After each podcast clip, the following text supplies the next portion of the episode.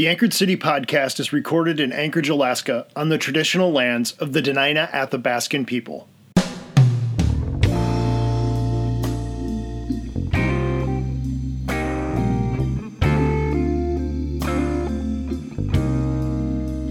I have heard the oldest stories that the wisest man never told, and I cast aside my worries and just went digging for gold, and I will scale the highest mountains looking for the bluest blue. But of all the roads I'll ever walk, I just Welcome to this special Between the Seasons episode of the Anchored City podcast, where we're connecting with Anchorage's soul through her history, stories, and people. I'm your host, Joel Kiekenfeld. The CBS reality TV show The Amazing Race has had an amazing run. For the first four seasons, the show flirted with cancellation. However, earlier this year, it was renewed for its 35th season. The race has been nominated for 168 Primetime Emmy Awards, winning 44 of them. Back during the 2007 2008 TV season, The Amazing Race 12 crisscrossed the globe as the show does. It started in the US, then traveled to Ireland, the Netherlands, Burkina Faso, Lithuania, Croatia, Italy, India, Japan, Taiwan, and back to the United States. For that final leg, the remaining teams touched down in Alaska. More specifically, the teams arrived in Anchorage. After a stop at 6th Avenue Outfitters, the teams found themselves at the Ship Creek boat launch for the final detour of the season. Host Phil Keoghan described the activities as two tasks commonly performed by Alaska's fishermen. The detour was titled Cut the Cod or Grab the Crab. Contestants could choose between cutting into several 50 pound lingcod in search of a tiny clue, or jumping into the hold of a boat filled with 500 crabs, looking for one marked with amazing race colors. As my family and I watched that episode, we laughed a lot. The amazing race traveling to Anchorage and going to a boat launch that most residents don't even know exists to cut up cod and wade through crab, two species the city is not known for, was all a bit comical. My daughters, at the time 10, 8, and 6, enjoyed picking out how ridiculous it all was. If for some reason you want to see the spot where the final episode of The Amazing Race 12 set up that detour, you'll have to go on a mini amazing journey of your own. You must go to the north edge of downtown, drive downhill on Christensen Drive towards the railroad station, then turn left onto North C Street, cross the bridge over Ship Creek, and then turn left on Ship Creek Boat Launch Road. After driving over some railroad tracks and by shipping containers stacked five high, and then back across another bridge over Ship Creek, you'll arrive at a rundown parking lot and boat launch at the end of the road. There's no sign saying the amazing race was here or any such thing, but there is another monument, and we'll talk more about that later. that And I have dreamed of faraway places where imagination just gets lost. And I would search the wide world over for one proverb that is true. But of all the roads I'll ever walk, I just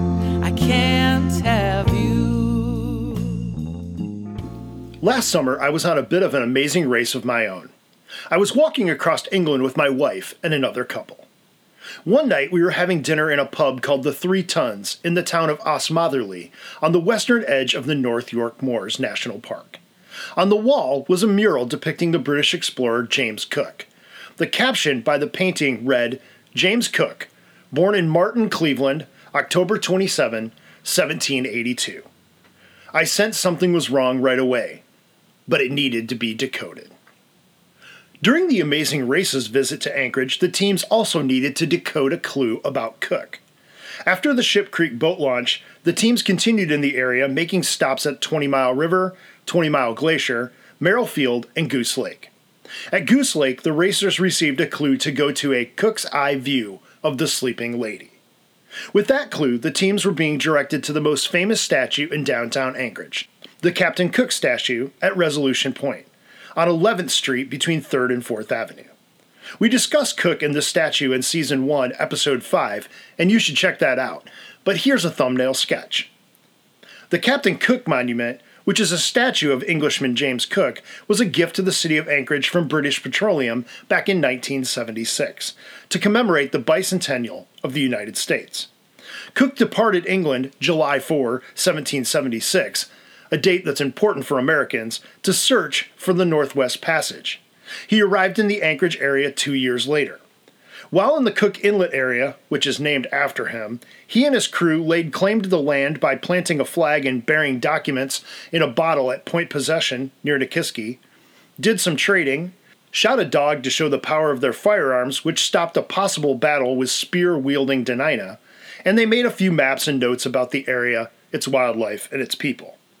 After 10 days, Captain Cook, his men, and the ships left. Later, during that same voyage, Cook is killed in Hawaii. There's a painting depicting his death in the basement of the Captain Cook Hotel. If you're paying close attention, you might have already figured out what was wrong with that tribute to Captain Cook on that wall of the pub in England. Cook had been dead for three years in 1782. He could not have been born in October of that year. The muralist had transposed the number in Cook's birth date. He was born in 1728. Speaking of tributes, while there's no memorial to the visit of the amazing race to Anchorage back in 2008, for nearly 50 years the Captain Cook statue has commemorated this British explorer's inconsequential visit to Cook Inlet. The Amazing Race 12 took a total of 21 days, making the amount of time spent in Anchorage certainly less than Cook's. Perhaps this should have hung around for a few days longer so that we could have a statue of Phil Keoghan in downtown. The strength I gather, and with all those lessons learned, with the crazy long life that I lived already, and the scars I earned, I still can't seem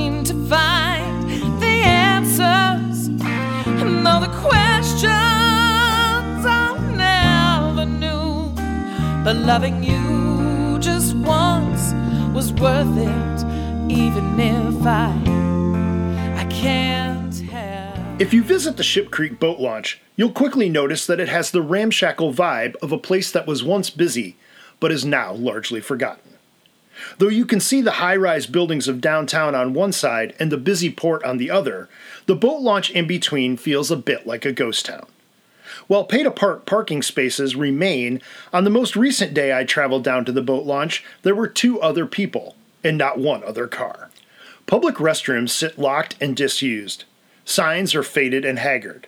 The only area that is newer and nicer is a walkway to the right of the boat launch, which boasts a huge anchor and a statue. While the Ship Creek boat launch does not have a memorial to the visit of the amazing race, it does have a memorial. Erected in 2018, this statue took more than 10 years to find its place and began standing 42 years after the Captain Cook statue. The existence of the statue at the port stemmed from a need for cultural mitigation related to a proposed bridge between Anchorage and the Point Mackenzie area known as the Knik Arm Crossing. There was also a proposed port expansion. The bridge has not been built, and the port expansion was scrapped. However, according to news reports, the United States Maritime Administration kept a promise to fund art honoring the native village of Eklutna. The art they funded is the statue at the Ship Creek boat launch depicting Grandma Olga. An Anchorage Daily News article written a month after the statue was installed described it this way The woman holds dried fish, her face is textured. She wears traditional Dena'ina dress, hemmed with quills, and stands before a rack hung with fish skins. At her feet, fish, silhouetted in the concrete, swim into a partly submerged fish trap. The art installation was more than a decade in the making. The piece marks the spot of a traditional Dena'ina fish camp at the mouth of Ship Creek.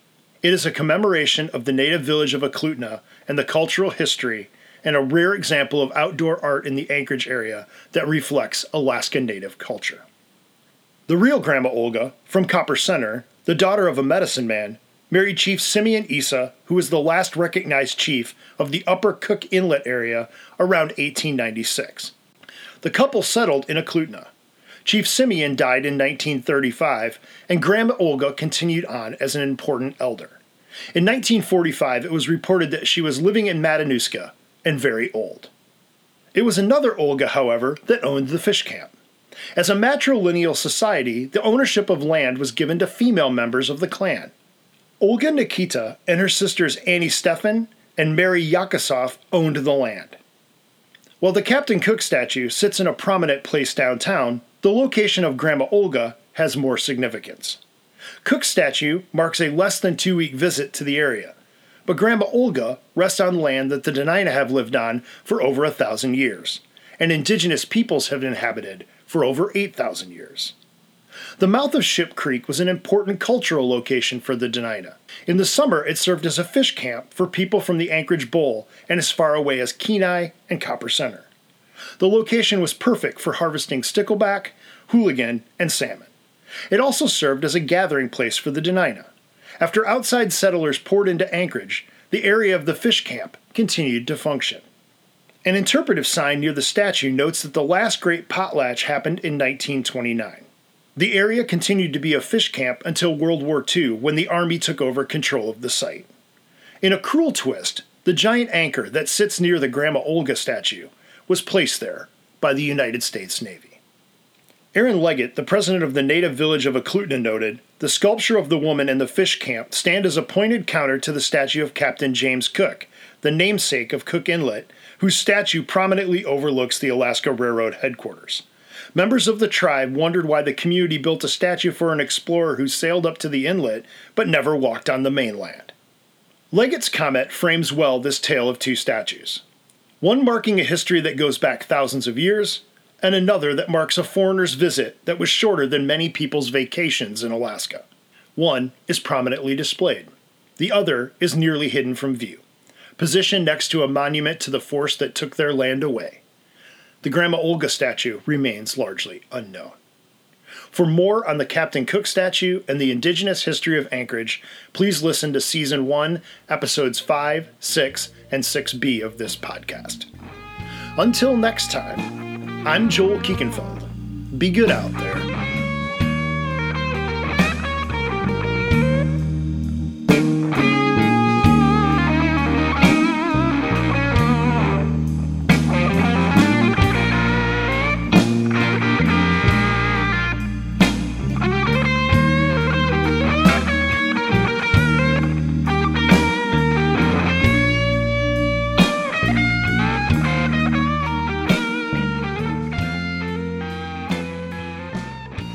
Anchored City podcast is grateful for a grant from Resonate Global Mission and a partnership with Street Psalms, both of which contribute to making this podcast possible.